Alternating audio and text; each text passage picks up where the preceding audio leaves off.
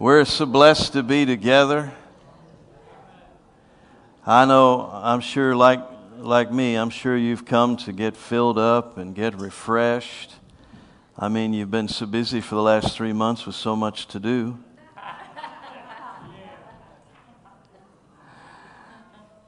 I had I was sequestered in Kiev for 96 days and I came home to a vacation. My wife said, Praise the Lord, you're in time for vacation. I thought, wow. yeah, glory to God. But I don't know, like, like Moses, you know, he uh, saw the burning bush, he split the Red Sea, he saw so many miracles. But when it came down to it, he told God, I need more of you. I got to see your face or I can't live. That's a hunger I want. How about you? Let's open our Bible to uh, 1 Timothy chapter 1. It's my prayer that the messages this week minister to your heart, firmly establish you, and bring you further on and closer to the Lord. So good to see with us. I was trying to think of when we first met. Must have been 93. Long time ago. Praise the Lord. It's going to be good to hug your neck and hear uh, more of what God's doing. And hallelujah. Well, the interesting thing is the Lord said to, to bring the theme to the landmark this year is the call of God. Right after I had told Debbie Hershey that uh, there wouldn't be a theme because I don't work that way. Pastor Bill works that way. And I, and I, and I said, uh, you know, I remember when, when I asked Bill to organize the landmarks and he came up with a theme, I thought, well, that's a good idea. How come I never thought of that? But uh, I'd, I'd always brought guest speakers together, and then we, we didn't tell, tell any direction, but it was always fun. About halfway through the week, we'd be amazed at how the messages went together, and there was a theme usually then by the end of the week we could, we could recount what God had, had said to us. But after I told Debbie, no, there wouldn't be a theme, I was sitting right over there, actually standing and worshiping, and the Spirit of the Lord came upon me. And He told me several things. He said, he, and, and it was in this order, which was really interesting. See, see, six years before, He told me to go to Ukraine and pray and stop a war. And I've been running on that word of the Lord. And then, standing over there worshiping, the Lord said, Prepare for war. And it shook me so strong, I literally, literally fell into my seat. Some of you have seen Larry do that when the anointing comes on him. And I, I sat there in the seat and I said to the Lord, I don't know, how do you prepare for war? And verses flip through your mind. You know, the Bible says he prepared my hands for war. King David said that uh, and that through much counsel you'll make war. So my mind's going through all these things about what, what, what, what do I need to do? What do I need to do? And then the Lord said, and I asked the Lord, I said, what, what, what, what do you want me to do to prepare for war? And, and I'm just telling you this because the Lord told me. You know, if the Lord tells you, then you can act on it too. But don't, don't get into presumption. Do what God told me to do just because you heard me say it. Right? you know, Peter walked on the water. There were 11 other men back there. They didn't walk on the water. And it wasn't because they didn't believe, it's because they weren't called. Jesus called Peter. He said, Come. And he walked, he didn't walk on the water anyway, he walked on the word of Jesus. So, anyway, the Lord said to me, Get out of debt. And I'm going to be honest, you know, I'm 56 years old, but it's probably the first time in my entire life I've really put the bit in my mouth that uh, it's, it's about all I think about. I have to get out of debt because I got a word from the Lord. And, uh, you know, I off subject, but the Lord's already delivered us in, in wonderful ways, and we're, we're well on our way. We're not quite there yet, but we're well on our way because, you know, when you do what God tells you to do, you can do it. The power to do it is in Him telling you to do it.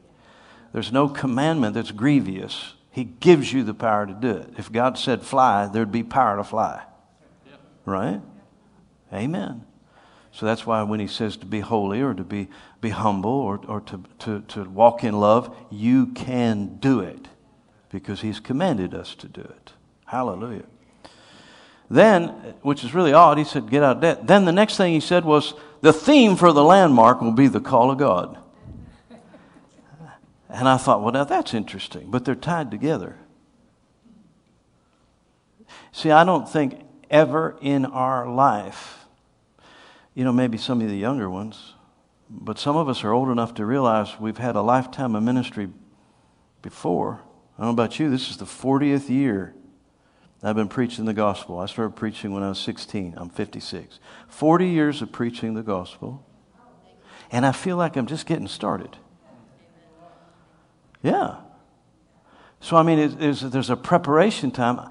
And, and with what the, what the world is facing, I don't think there's ever a moment in your life, in my life, where we need to know what I'm called to do. What is my unique contribution? When I do go to the other side and I do stand before the Lord and He does say, Well done, thou good and faithful servant, I want to know. I want to know that I've done it. I want to be able, even in, in, the, in the crisis of the cross, like Jesus, to say, It is finished. Not I almost made it.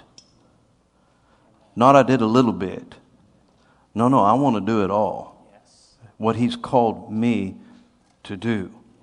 And I hope that's our passion this whole week because He's created each and every one of us unique in His sight, but with a purpose and a plan and destiny. Yes.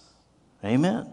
And as people of destiny, we, we, need to, we need to recognize the weight of responsibility that that places on us not in a way to crush us or to make us lame, but, but actually to give us more of a sober look and to prioritize life and to cut away some things that don't belong and to lay aside the weight that easily besets us so we can run with patience the race that's set before us. Amen?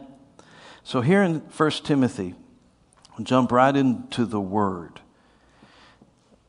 Let's begin in verse 11. 1 Timothy chapter 1, verse 11.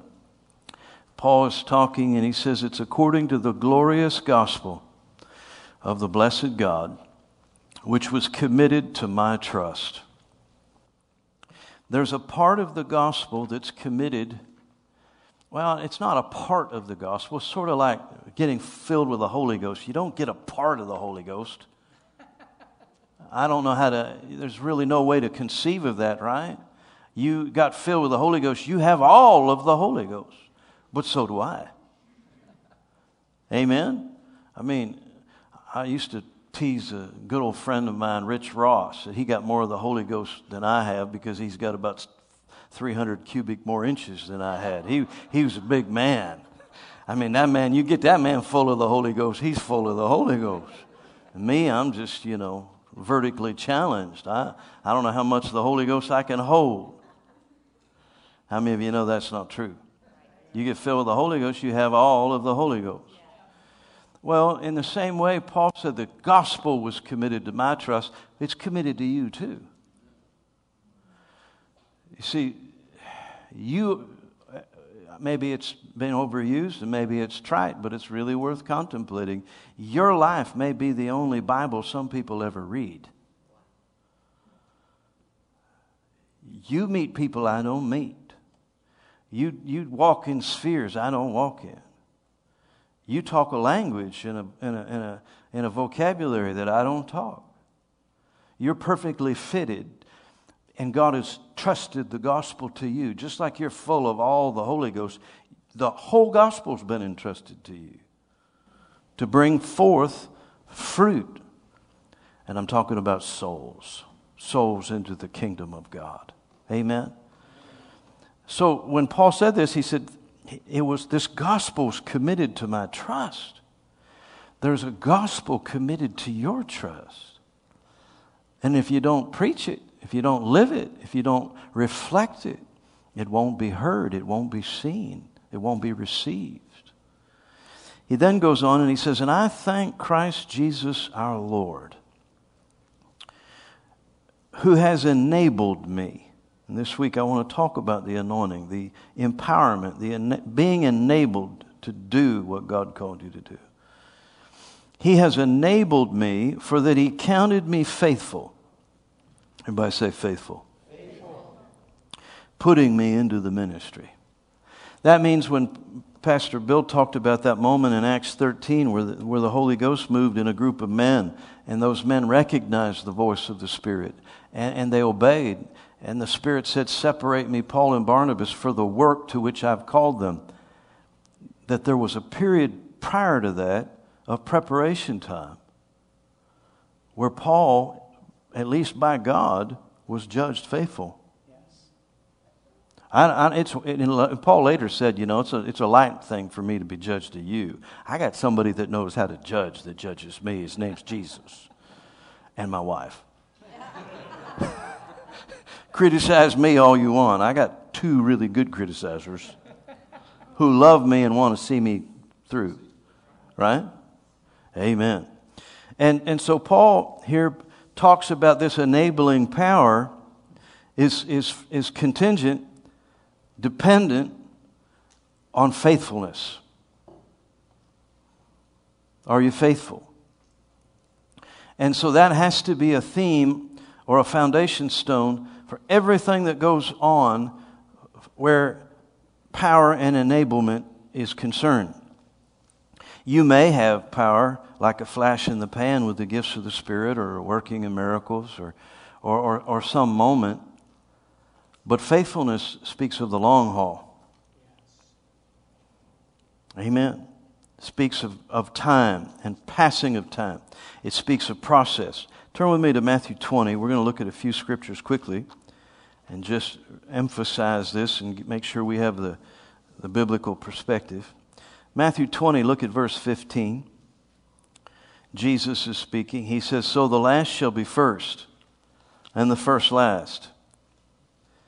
For many be called, but few chosen. Well, that's sobering, isn't it? Many be called, but few are chosen. I have a sermon, I've still never yet preached it where Jesus chose 12 men. He, he went out, first, he went out and he prayed all night long. And then he chose 12 men out of a group of about 70. The title of the sermon is The Men He Didn't Choose.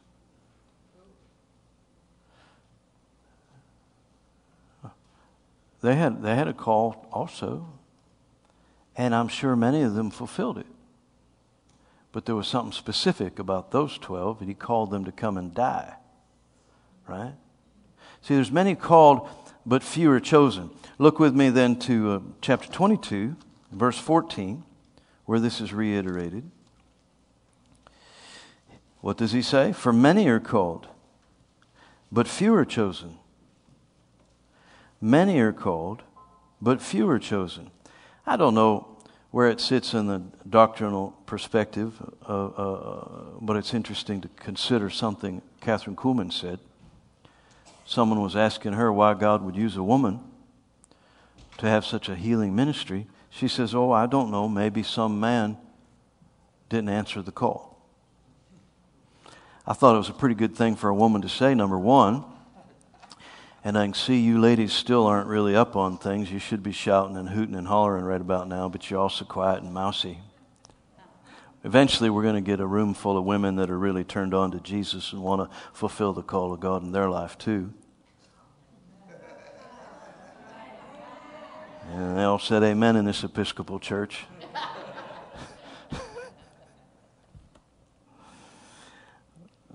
Thank God for Kathryn Kuhlman. And maybe, maybe there was a man that was called and didn't do his part. Maybe that's possible. I'm, I'm more prone, to be honest with you, that, that uh, God makes no distinction between male or female. It's in the Bible. You can read it. Amen.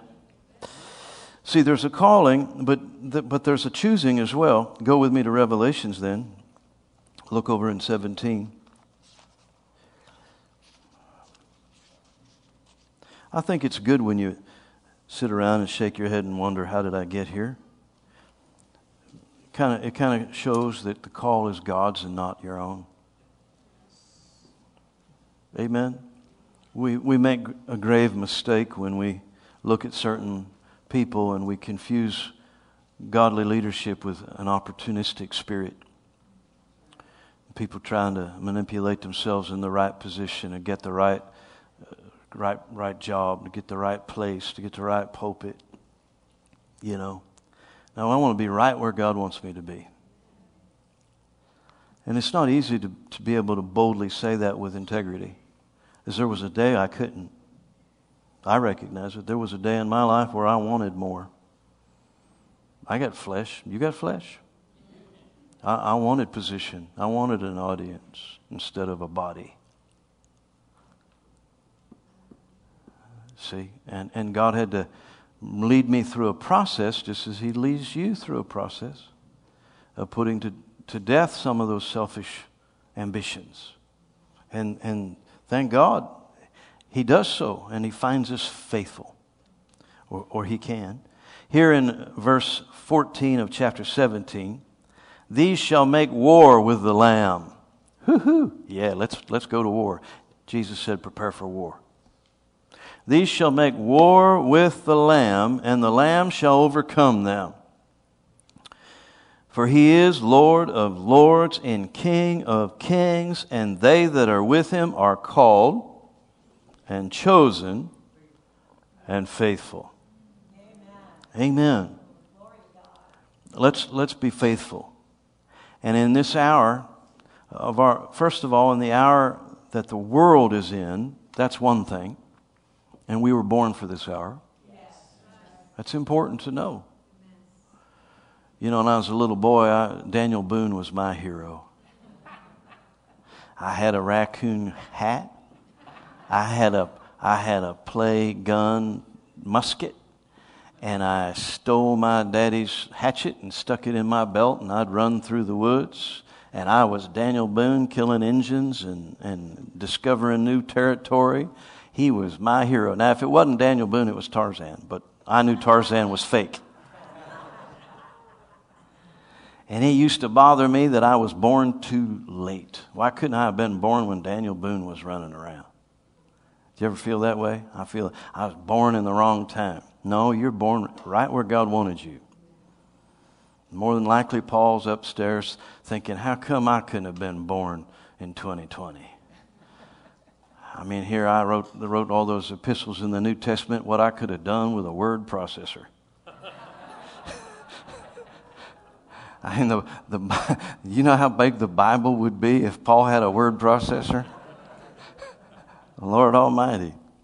Now, you're born for this time, for this hour, and you've been well prepared for the part God wants you to play in, in life and in, and in faithfulness. Look over with me to Ephesians chapter 2. We'll just remind ourselves of some things I know that we know. But it's good to stir yourself up, put yourself in remembrance. Ephesians 2:10 for we are his workmanship created in Christ Jesus unto good works which God has before ordained that we should walk in them. God has a work that He wants you to walk in, that He ordained it before. Well, before when? Well, I'm glad you asked. Go over to 2 Timothy. Let's look 2 Timothy chapter 1 verse 9. 2 Timothy chapter 1 verse 9. He saved us. You remember when you were born again? He saved us and He called us with a holy calling, not according to our works, but according to His own purpose and grace, which was given to us in Christ Jesus before the world began. This is one I, I just love to contemplate and meditate on this.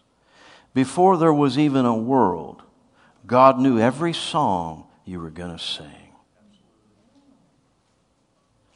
Amazing. How great is his understanding? How vast is his wisdom? Before there even was a world, he knew your name. He knew your heartaches. He knew your sorrows.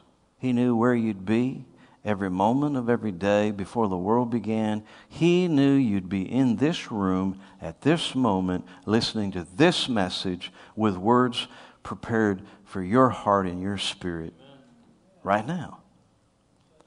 Amen. I mean, I liken it to the body, this, this physical body that God created. You cut it and, and it'll heal.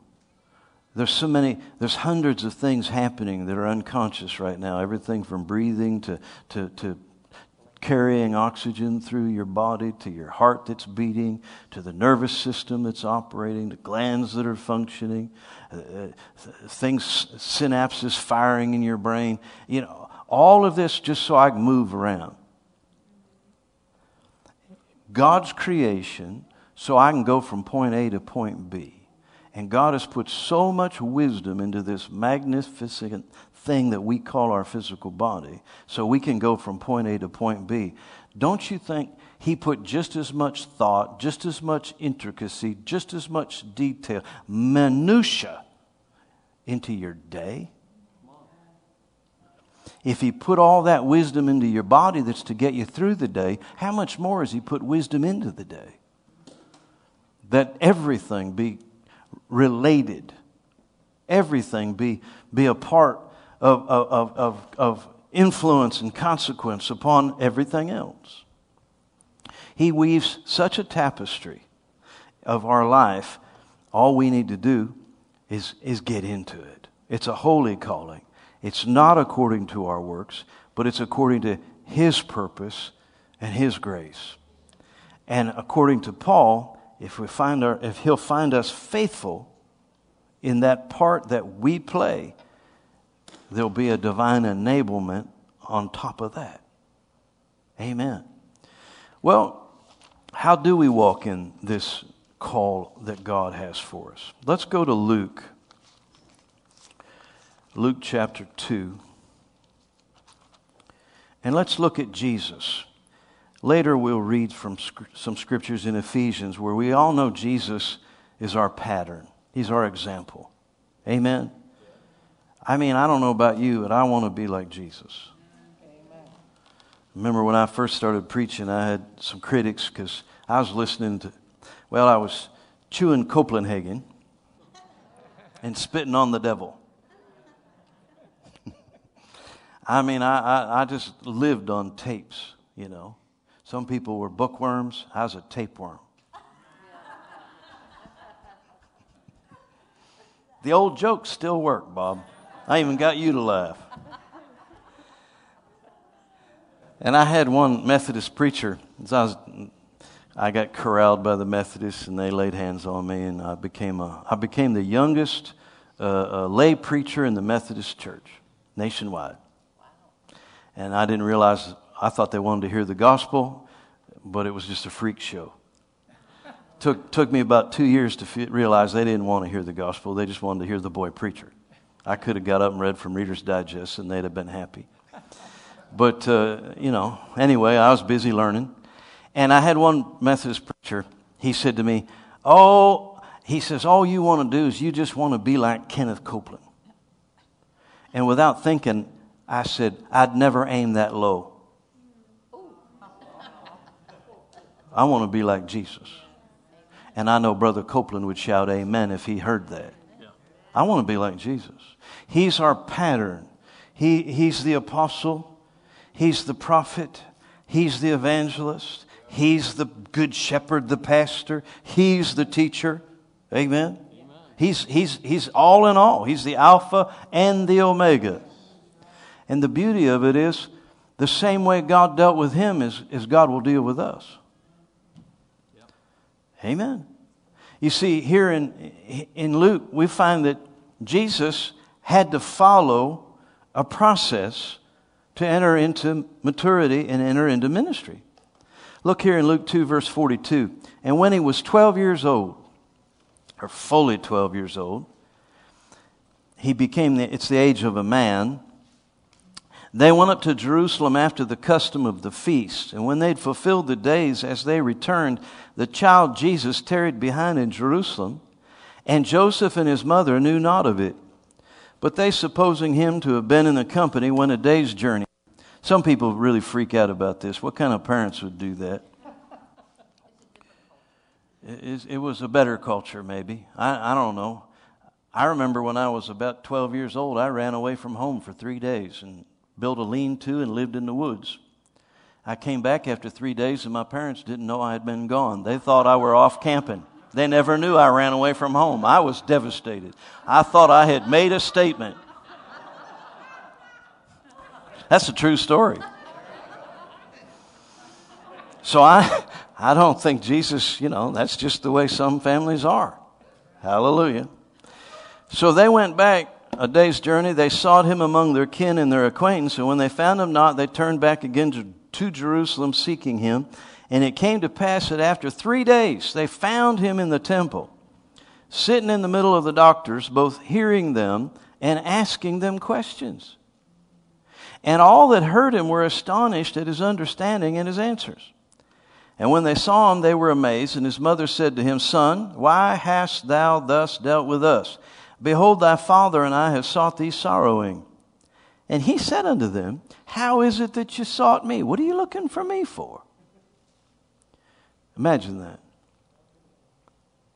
Wist you not, didn't you know, that I must be about my father's business?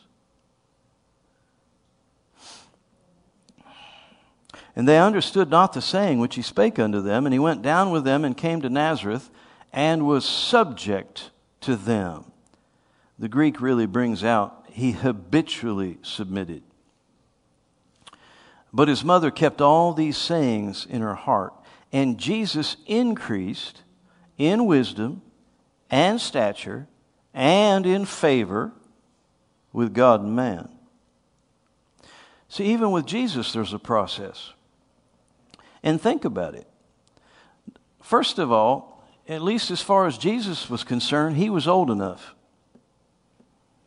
He, he in Jewish culture at this time, uh, this would have been the same age that Paul would have came from Antioch to Jerusalem to sit at the feet of Gamaliel and, and, and be instructed and taught. When Jesus was in the temple sitting there, he wasn't the, he wasn't the only 12 year old there.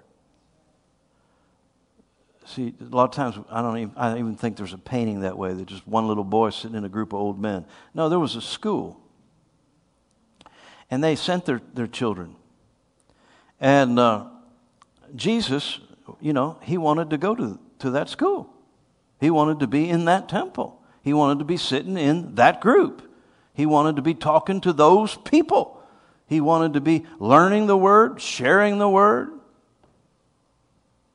That's what he wanted. I mean, he obviously was so excited about it, he didn't even say goodbye to mom and dad. So he, the, the timing, timing was there, the age was there. And not only that, he had obvious, recognizable, very recognizable abilities. Right? I mean, look, look at verse uh, 46 and 47. He was hearing and asking and answering questions, which was the Hebrew method of education. This, what we're doing right now with the sermon, this is the Greek method. The Greeks brought this to pass. Prior to that, the Hebrews always sat in a group and they'd read scripture and then they would ask questions and, and that way have a, a, a discussion that was led, uh, you know, and hopefully guided so it'd stay on subject. And you can do that yet today. I enjoy doing that. I know in the leadership training school, that's one of the things I enjoy the most. Amen. And we grade people on whether they ask a question. Because some of them try to hide in the corner, you know, and, and not be seen and not think and not participate. But you learn when you ask questions. You can locate people by the questions that they ask. Well, Jesus, they located Jesus. They were amazed. Where'd this boy get this? How, how, how, how, how did he get this understanding and these answers? So he was, he was of age, he had ability, and not only that, he knew something about his destiny. Notice there in verse 49, he said, Don't you know that I must be about my Father's business? Don't you understand the ministry is important? Don't you know I'm called to preach? I, I, I, I got something to get done. I got I got I got to fulfill what God called me to do. I got to be busy about my father's business. But mama said no. Now think about this. His mother and father trumped all of that. The, what he thought was the right time, he must have thought it was the right time. He left his family for, I mean, imagine that. He thought it was the right time. He had ability. He was recognized. There was something there. Oh boy, I went through that. Had the bishop of the Methodist Pennsylvania, whatever they call it now, I even forget what it is, come and lay hands on me in Edinboro. Had to go to a special class, become a lay preacher. And everybody says nice things about you. Can be poison to you, especially when you're young. Especially when you're young. And Jesus had these abilities. He had to, he, he's sitting in a group with guys like Gamaliel, who was certainly there. It's possible Paul was there. I don't know. Paul might have come later, but it's good chance Paul was there. Here's Jesus sitting rubbing shoulders with some of these elite in, the, in, in Jerusalem now, not Galilee, right? In Jerusalem. I mean, it, he, is, he is in Tulsa at Rhema, sitting right next to Brother Hagin. I mean, he said, some of you don't even know what I'm talking about. I don't, I, I, I don't know. Somehow I have to come up with some new names now. There's d- different idols you worship. I mean, there's different people.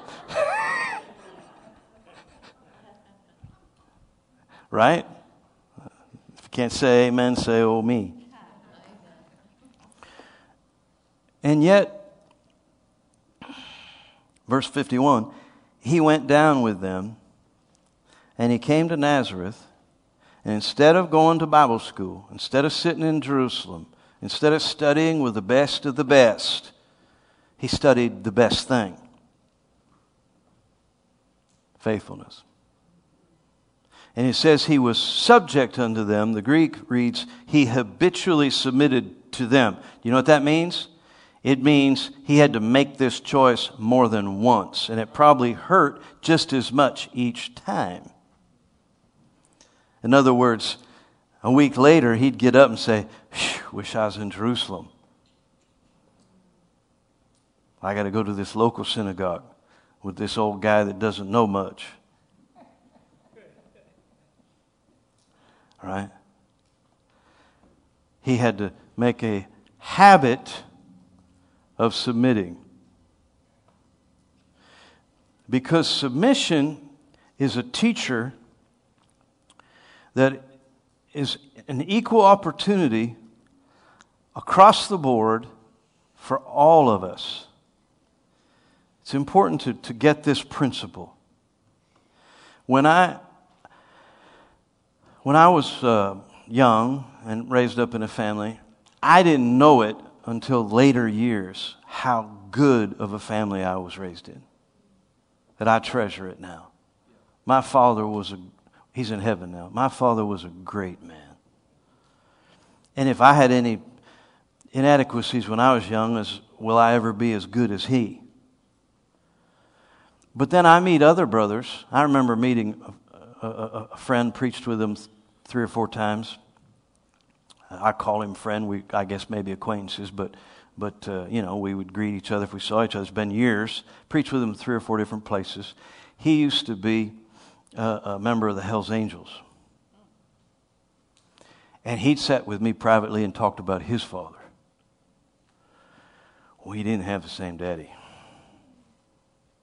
Where his father would beat him literally with a chain and drug him in the basement and chained him to a pole and fed him in a dog dish. Now, that's not even what I'd call a father. He grew up in that kind of an environment. But as soon as he got saved and filled with the Holy Ghost, you know what the Lord started dealing with him on? Was submitting to your father. Now, how do you submit to a tyrant? I mean, it's easy, easier to submit to a good man, isn't it? whom you can see loves you and has the best intent for your future, how do you submit to a tyrant? And yet the command is, is, is, is equal. Well, as he worked through that, him and his friend Ed Cole led his father to Jesus. Ed Cole discipled him. And, and this character that I see in him, it's the same I see in other men of God who've submitted in their circumstances that are all of varying degrees of problem or complex. See, we always want to blame someone else. We always want to blame, well, it was my dad, or it was the fact I never had a dad. Well, you still had this principle of submission. And that's the lesson. That's the school teacher. And Jesus, it wasn't Gamaliel, it wasn't a prophet, it was his mother and father he submitted to. Which, I don't know about you, but it could have smacked of a little bit of uh, humiliation, you know? I, I felt that way when I, I was a teenager. The, the, the thing I'm trying to express, the way I felt. I don't know about you, but man, I wanted, I wanted, I wanted Brother Hagin to disciple me. that, I mean, that's what should take place. Brother Hagin should disciple me. Kenneth Hagin. Except there's one problem. He doesn't know I exist. Well, if not Kenneth Hagin, then maybe Copeland will do. Brother Copeland should disciple me. But there's a problem there too. He doesn't know I exist, right? So who's God send to me? A Catholic charismatic that believes deodorant is of the devil. I'm not kidding you. He, he used his faith. Now, his faith didn't work real well. But he believed he didn't smell. I figured it'd be better for him to believe that other people couldn't smell. he was on the wild side of the charismatic movement and still is. Gene Olin. And I had to, and I had to realize God put him in my life. God didn't put Brother Hagin in my life. God, God put somebody in my life I didn't really want until I began to respect the anointing that was on his life and the purpose of God putting that man in my life versus some other man. And this principle of submission. See, submission is when you bring your will in conformity to another in spite of your view. And, and, you, and I think you understand that. I mean, wives submit to their husbands I'm, I'm convinced that's one of the reasons women generally are more spiritual than men. Because they're raised up in an environment of submission where men don't seem to be confronted with it enough. Yeah. Mainly because too many of the men in society are effeminate and they're afraid to be men, especially in a group of men. That's off the subject. But if I say to my wife, honey, we got a little extra money. Let's go shopping and buy you a new dress and an Apple Watch, and let's, let's go do that. She'll, she'll look at me, roll her eyes, and say, I submit. right? Honey, you've always wanted to go to Greece. We got a little extra money. We got miles for getting a free ticket. Let's go to Greece and, and let's uh, uh, do our own little Mamma Mia on the beach and uh, uh dot, dot, dot you know, we'll have, we'll have a great vacation. And she'll look at me and she'll say, I submit. Right? But then if I say, sweetheart, I know, I know uh, this time of year the mosquitoes are really bad in, in Toronto, but I've been wanting, or in northern Ontario, but I've been wanting to go fishing. Let's go, let's go take a little pup tent and a canoe and let's go up north and let's go get some pike and some walleye and let's, let, let's not even take food. We'll just eat what we catch and, and, and won't that be fun? And she'll say, I submit. How many of you know the difference? Right? I have a feeling when Jesus habitually submitted, it was the last one, it wasn't the first one. Because that's where you learn. That's where God takes something and forms character and builds something strong enough that he can trust. And there's a principle here of faithfulness. And notice this. Go up to verse 40. Are you in Luke 2? It says, And the child grew, and he waxed strong in spirit, filled with wisdom, and the grace of God was on him. Now, that's just the child. He grew. This word grow is exactly what you'd think. It's, it's like a flower grows, it's life. Life increases. You see, you see it spring up, and then there's a stem, and then there's a flower, and then it blooms. That's growth, isn't it? And you watch little children. I watch my grandchildren now, and it's just so fun to watch them grow. You know, and you get sequestered overseas for three months, and you come back, and my, have they grown. I grew a little too. I don't know about you, I grew too much. Sideways. We're going to work on that. But anyhow, growth is a good thing, isn't it? And you can look at a child like, you know, I can imagine, and, and you know, you watch TV enough, you can see different documentaries. You know, there was uh, Tiger Woods' father looking at him as a little boy. He just growing, and he, and he took the golf club, and he kind of went at it naturally and he had skills that nobody taught him very much, you know, maybe just enough to how to hold the, the stick. But at that point, it's just growth, right? Or Michael Jordan. I'm sure when he was a little boy, I think he was overseas. I think he grew up in Italy, didn't he? And, and, and he run around as a little boy on the basketball court. He, he's growing and he has some ability, right? But every coach will tell you that's just not enough. You got to put some force or some pressure on that and train. Right? See, growth, you just don't grow up to be a champion basketball player. Growth may, may, may introduce some qualities, some abilities, but if you really want to see it perform, you got to put some pressure on that. Training. So here in, in verse 40, it says the child grew. Jesus grew and that's what brought him to Jerusalem. But now, now when he began to submit, verse 51, he habitually submitted to his parents. Notice what happened in verse 52. And Jesus increased. He didn't grow, he increased. Now, this word increase in the Greek is prokoptine. Prokoptine. And it's an interesting word because it literally is a word they used to cut one's way forward through a forest as one might cut a path. Cutting a path through the woods, a whole lot different than finding one. See, there's really there's no easy shortcuts. There's no easy shortcuts. Jesus had to cut his way forward as one might cut a path through the forest. That's increase. That's the pressure that the coach would put on the young Michael Jordan that'll make the difference. That's the pressure that Michael Jordan put on Michael Jordan to exercise and to practice hours upon hours more than the competition or more than his colleagues that made the difference. It takes this growth capacity and add something to it that brings it to a place of usefulness.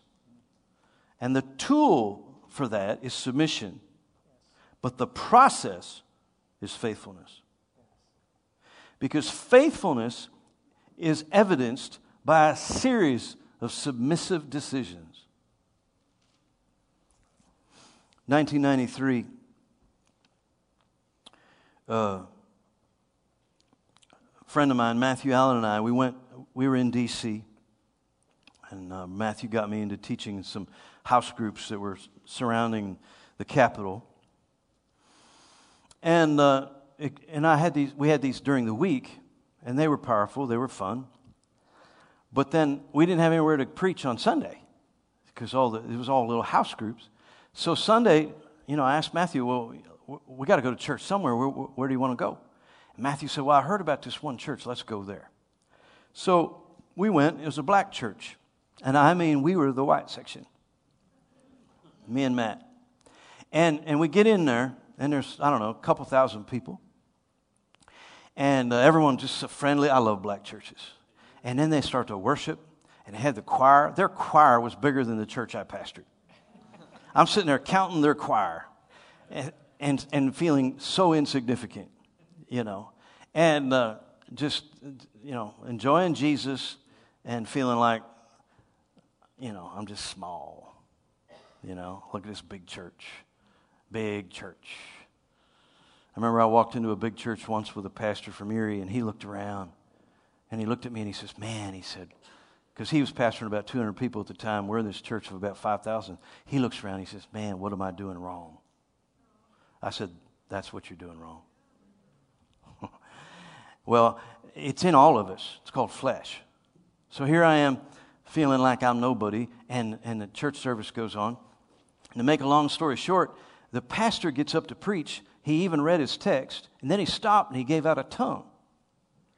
And uh, we need to get back to that. We're losing the supernatural in the churches, and we've got to stop that. We need the supernatural in the churches. So he gave out a tongue, and as soon as he gave it out, God gave me the interpretation. And it was very detailed. So I was a bit intimidated and scared to, to, to share it. A white man in a black church and a stranger, you know.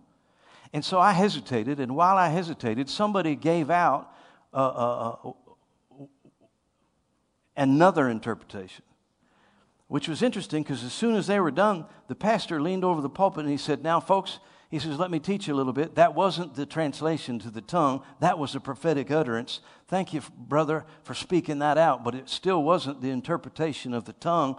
And then he did something I'd never seen before, and I've never seen it again. He gave out the same tongue.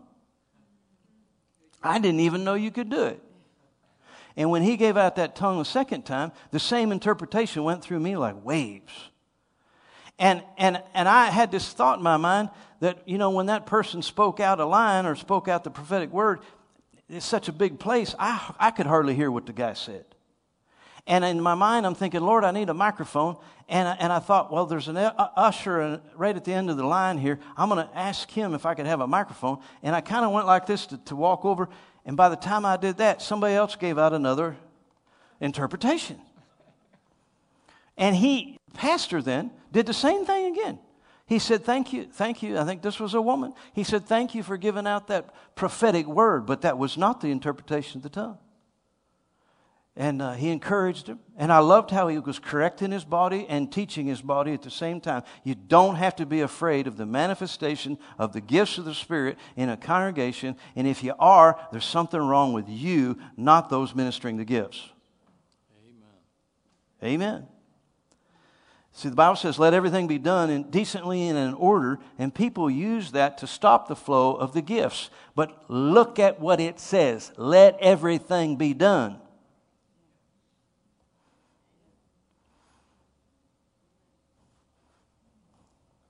It means there's a lot more we need to be doing. You can do it all decently and in order. You don't have to limit yourself to the supernatural. So then the pastor for the third time gave out the tongue. Again, I've never seen it since. He gave out the, the same tongue the third time. And at this, I'm still wrestling with the Lord that nobody's going to hear me. I said, Lord, I need a microphone. And he finishes the tongue and he leans over his pulpit and he says, Put a microphone right there. Then the ushers brought a microphone up and I thought, Well, I've been had. So I make my way to the microphone and I give out the interpretation. And it was a blessing to the people. And it was accurate. I found out later it was, it was really, you know, key to confirming many things the pastor had said weeks before. And the fact that God would use a white man to say it and use, and they all knew I hadn't been there for weeks. Well, it was confirmation. And that's how the Lord works, right? And so uh, as soon as I was done delivering it, I turned to walk away, and he says, Wait a minute, wait a minute. He says, uh, Come up here. He says, Lord says you're supposed to preach. So I, I came up to the pulpit And you got to understand now, I'm in early 20s. Somebody can figure it out, 93, how old I was, but I was young. I'd never preached ever in a group that big. Besides the fact, in a group where they all say amen. It's fun. I mean, it's like, this is not the Methodist church. And, uh, oh boy, I mean, did I hesitate? No. Did I enjoy it? Yes. Did I preach? Bet your life. And I just slathered and spattered all over the place and preached, you know. And I had the time of my life because I'd never been in a position like that. And then when I was done, I didn't know what to do. But the pastor, he didn't, he, he had just gone behind the pulpit. You know how the black churches are, they have chairs. And he just sat down. He was behind me the whole time, shouting amen and stomping his feet and woo, you know, and all that good stuff. He enjoyed it too. So when I'm done, I thought, well, I'm going to turn it over to the pastor, which I did. And I, I didn't know I was going to go down the steps. And he says, no, no, just, just come sit back here. So I went and sat in the chair where he sat. And when I sat down, this is, this is what I'll never forget ever in my life, and God forgive me if I ever would forget. I thought I was anointed when I was preaching in front of that crowd. I was so excited. It was like the pinnacle of everything I'd ever had. But when I sat down, the power of God fell on me. It felt like somebody took a big old heavy wool coat and just threw it over top me. Just the power of God came on me. And I'm sitting in a chair. The Spirit of God came on me. And the Lord spoke to me. And He said, Son, do you see how fast I can put you in front of a large group of people? Now go home and be faithful and do what I told you to do. Oh, Lord, I lost it. I started sobbing like a little baby. And I kept my mouth shut and I played as humble as I could and uh, all the compliments and whatever. I kept my eyes down and I got out of there as fast as I could and I drove home crying, Lord, I'm going home. I'm going back to big old Titusville population, less than nothing. I'm going I'm to preach in that little schoolhouse in the corner of a cornfield without a toilet. And I did. And it lasted me. I got back into the groove of obeying Jesus and not the flesh and looking for his glory and not status for a couple years. Then it wears off. You know, if you don't take a shower, your flesh stinks. Well, I got stinky again, I guess, and I ended up in Philadelphia. I had I had a miracle. Somebody had bought three days in a hotel, and Jerry Savelle was holding a, a, conference there on behalf of Brother Copeland, and and uh, so I went down there to go to that conference and pray. And God met me. Actually, I'm lying. I went down there to quit. I was so I was so tired of not seeing results, and I was getting I was getting all wound up on myself. Pastor Bill was talking about burnout, and, and I don't think I was burned out because you can't be burned out if you're not on fire. I'd lost the fire. And I was down there, and so I fasted and prayed and uh, had a great time at those conferences with the, the, the Copeland ministry. And then, as you know, they don't do anything on Sunday, they finish up on Saturday night. So I, am still there. I got a hotel, and I got Sunday morning, I don't have anywhere to go to church. So, so uh, Saturday night, uh, before I went to the last Copeland meeting, I went to the concierge and I said, uh, You got any churches around here? And he pulled out some list. And it was like first this, second that, you know, and all this. And I'm looking at this list thinking, This ain't the kind of places I want to go. And I looked and he was writing out a bill, an invoice. And I saw it say New Covenant Church upside down. And I reached over and I tapped on that. I said, Hey, hey, who's that? That's a church. Who's that? And he says, Oh, they just had a seminar here. There's some of their elders standing over there. And I looked over, and there's a bunch of really well dressed black men, you know, big smiles, and, and they were all, you know, talking. And I just walked up to them and I said, Praise the Lord. And they just lit up. Isn't that fun, you know? And so, you know, we started talking, and I said, Hey, you got a church around here? I don't have anywhere to go tomorrow. Why, we sure do. Praise the Lord, you know. And so, in five minutes, they said they'd have a driver come pick me up, and they'd bring me to church. I said, Praise God, I'll see you tomorrow. So I went off to the evening meeting, came back. The next morning, I woke up real early, and I went down to the restaurant, and I had to get some breakfast. I had my Bible, and I'm all dressed to go to church. And I walk into the restaurant, and there's only one fella in the restaurant, and he's sitting there and, it, and he's, he's got what I'm assuming is a Bible next to him. And so I thought, well, he's a believer too. So I just walked up and I said, Is that a Bible or a Koran? And he looked up at me and laughed. He said, That's a Bible. And I said, So I'm going to sit with you. So we sat down and started talking. And here he's a pastor from Ohio. And he was one of the speakers at the seminar. So we're going to the same church. And I said, Well, praise the Lord. And then I, then I figured out, after we talked a little bit more, he's going to speak that morning. And I said, Well, praise God, I'll get to hear you preach. And uh, so we had a little fellowship. That was fun. My driver came before him. So, so here he is out on the sidewalk. My driver comes, and, and, and, and I'm like, you know, you can come with me. No, no, I got to wait for, you know, I guess it was assistant pastor or something. So, oh, all right, all right. So I went first. I get to this black church. It's about 3,000 people. And I get there, and I'm going to go into the main sanctuary area, and this woman, she comes a running up to me, Pastor, Pastor, no, no, you don't go in this way. And she grabs me, she sticks a flower in my thing, she's hugging on me, how you doing? And, and, and I'm like, well, I'm just going to go in here and, you know, y'all made, made arrangements for me. I'm going to just walk. No, no, no, Pastor wants you in his office. And I'm like, you got the wrong white boy. Yeah, the guy back in the hotel was white too. I, said, The pastor doesn't want me in the office. He wants the other. No, no, no, he wants you too. And I'm like, You got to be kidding me. So she drags me into the pastor's office. There's no pastor. I'm just sitting there in this beautiful office. It's right off. You could tell with the, the sound, it's right off the stage. And I'm sitting there like feeling really like, This is a mistake. I'm sure it's a mistake and I got my little flower and everything. And pretty soon, the, the, guest speaker walks in. He looks at he looks at me and he's sitting there. He said, "What are you doing here?" I said, "I have no idea. I've been kidnapped.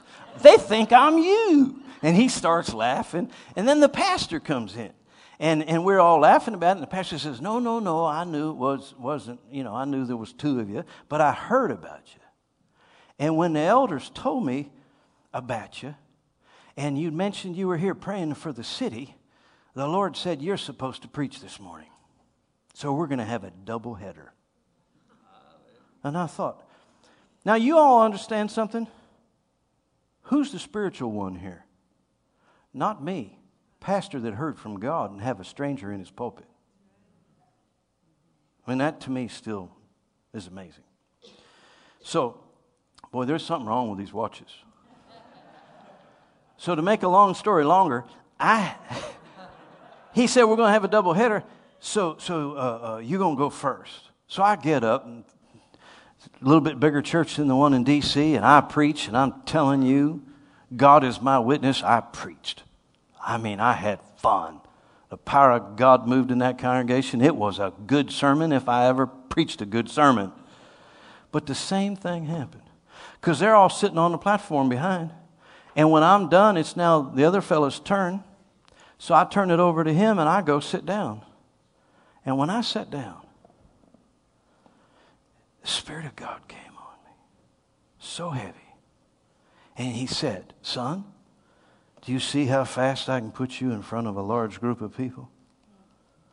Now go home. And I said, I know. I'll be faithful. I'll do what you told me to do. And I went home. And there was something in that that's a real death. And sometimes it's slow because I think we don't sharpen our knives well enough. We let it we let these gray areas exist. Because a couple years later, uh, Benny Hinn was in Pittsburgh, Pennsylvania at the hockey arena. I need two minutes. Can I have two minutes? Two, just two. And uh, we got these letters that pastors had special seating if you came early. So we went like three, four hours early, and special seating meant row 55. I mean, seriously, we were so far back. And, and it's like, wow, you know, we got to sit here for three or four hours and just sit. And we're sitting there. My wife's to my left. We're literally like 50 rows back on the floor. And there's this guy to my right. And he just, you know, we're there. So you start talking. He's an Assembly of God pastor.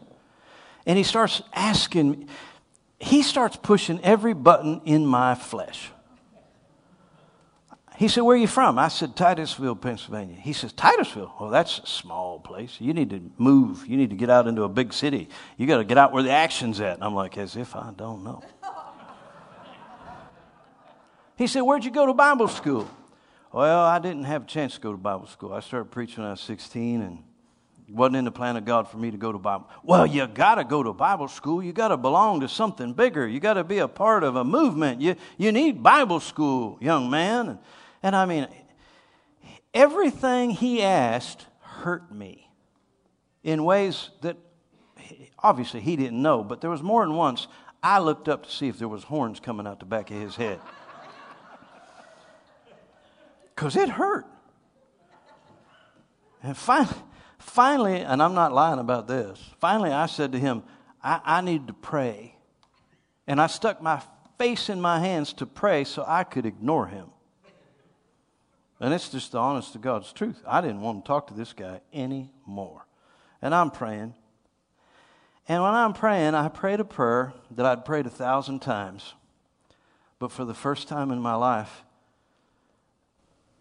I prayed it in truth. Because somehow I prayed, Lord, I don't care where you send me. I just want to do your will. And I meant it. I'd prayed it a thousand times. But that time, it was pure. Something had died. I'm going back to Titusville. I don't need this. I need you. I want to know that I'm doing what you called me to do. And, and, and, and the status and all that, I, w- I want to serve you, Jesus. I love you, Jesus. And somebody started grabbing me by the shirt on the shoulder and shaking me. Hey, hey. And, I, and I'm like, honest to God, I'm having a moment with Jesus. It kind of made me mad. And I look up, and there's my wife had gone get something to eat or drink, and, and there's this usher got a hold of my shirt, and he's shaking me. Hey, hey, are you Dale Armstrong? I said, Yeah. He said, They want you up front. I'm like, who even knows I'm here? And I got up and I said, well, okay. I thought, well, oh, maybe, you know, I did fill out a form. They probably want me to usher. You know, they probably need somebody to pass a bucket or something. Okay, I can do that. So I went up front with the guy. And he takes me to the head usher who's got a big clipboard. He says, Are you Dale Armstrong? I said, Yes, sir. How can I help you? What do you need? He says, They want you out back. I said, What? He said, Follow me. So we went around the platform and down into these tunnels. And, and I'm like, where is he taking me? And we go down into these tunnels and he opens the door and he waves for me to go through. I go through and he doesn't and shuts the door behind me. And I'm standing there in this hall with all these banquet tables with full of food and cokes and coffee and fruit and all this stuff and surrounded by every big name preacher I'd ever seen in my life. And this real tall fella sees me standing there looking like a goose in a hailstorm. And he, he grabs two Cokes and he walks up to me and he gives me one. He says, Hi, my name's Ralph Wilkerson. And he sticks his arm around me. And he, and he, and he never took his arm off of me. And he, he walked me over, sat me down on a chair, and we're sitting there with his arm around me and I'm looking up at him. I, I knew who he was in Melodyland. I'd seen him on TV and I'm like, where am I? And, and Ralph looks at me and he says, You know, I started preaching when I was a teenager. I never did go to big cities. I was, God always sent me to these small podunk places. Can you imagine that? he said, I never got a chance to go to Bible school. I never, I never had a chance. All my, my friends, they all graduated from the best places. I never got to go to Bible school. Can you imagine that? And he went on and on and on. He just reversed everything that demon said. That's why it's such a joy for me when Ralph Wilkerson came here and preached. God used him. And uh, so then, after Ralph built me up, Benny Hinn comes in and his assistant, and his assistant says, Now, gentlemen, this is our seating arrangements. And I'm like, Our what? And before I know it, there I am sitting. Actually, I was right behind Benny Hinn in front of 20,000 people. Do you know how many times you check to see if your zipper's up when you get in front of 20,000 people? Just want to warn you. that I still remember looking at down to row 55 because my wife was gone when they stole me. She had no clue where I was. And then all of a sudden, I'm on the platform. And I'm looking out there, and I'm not looking for my wife, I'm looking for that set of horns.